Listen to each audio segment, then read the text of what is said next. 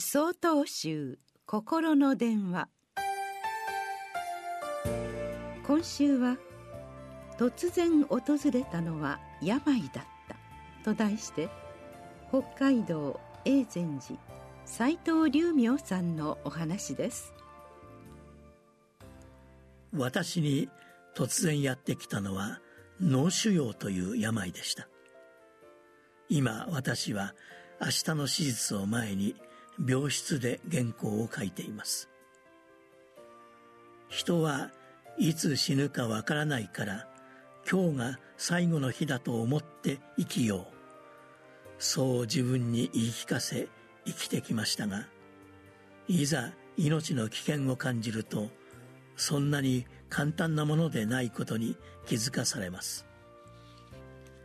ネガティブな思考ばかり浮かび自分がこんなにも弱く情けない人間なのかと落ち込みました。思えば私の父も脳の病気にかかり2回手術し術後半身麻痺の後遺症が残り毎日がリハビリ生活のまま亡くなりました。おそらく家族にも言えない葛藤や苦悩もあったのだろうと想像します。その父の口癖が病気のおかげで大切なことに気づかせてもらったという言葉でした。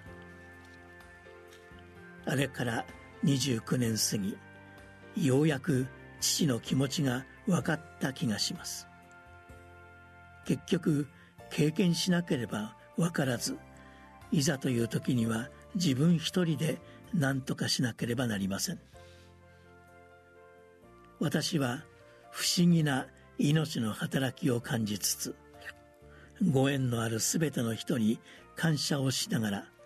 最終的には仏様に全てをお任せする気持ちです。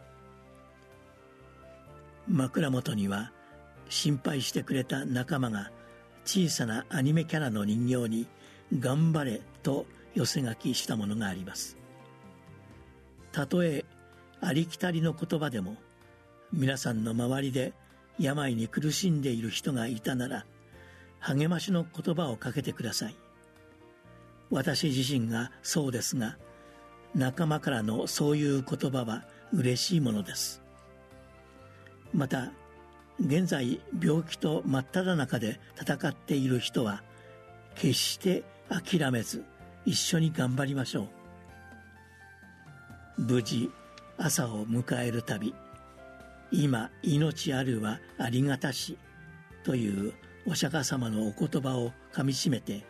合唱する日暮らしをしてまいります。3月14日よりお話が変わります。